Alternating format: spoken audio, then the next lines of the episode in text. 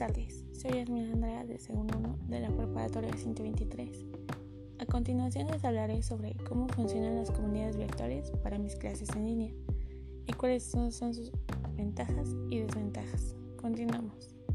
Las comunidades virtuales de aprendizaje pueden contribuir a que los estudiantes se sientan menos aislados y más apoyados durante la semana de cierre de los centros educativos así como descargar tanto a profesores como alumnos de tareas que puedan realizarse de forma compartida. Una de sus ventajas es que es posible conocer e interactuar con muchas personas. Se pueden encontrar con muchos puntos de vista diferentes sobre algún tema. Y las desventajas son que se goza de anonimato y es algo que cambia por completo la personalidad del individuo. El medio limita mucho la comunicación además, bueno, eso es todo por hoy. Que tengan excelente día. Ah, no es cierto, todavía no me voy.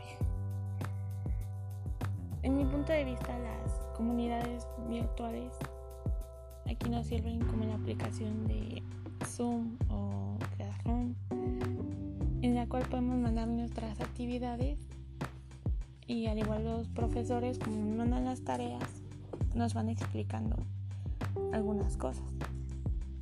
Así es como esta aplicación se, se enlaza con, las comunidades virtuales de aprendizaje.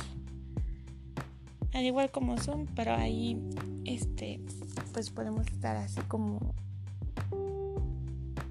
bueno, nos podemos ver de por medio de una pantalla. Y ahí aclaramos nuestras dudas con los profesores. Y bueno, ahora sí, eso es todo por hoy.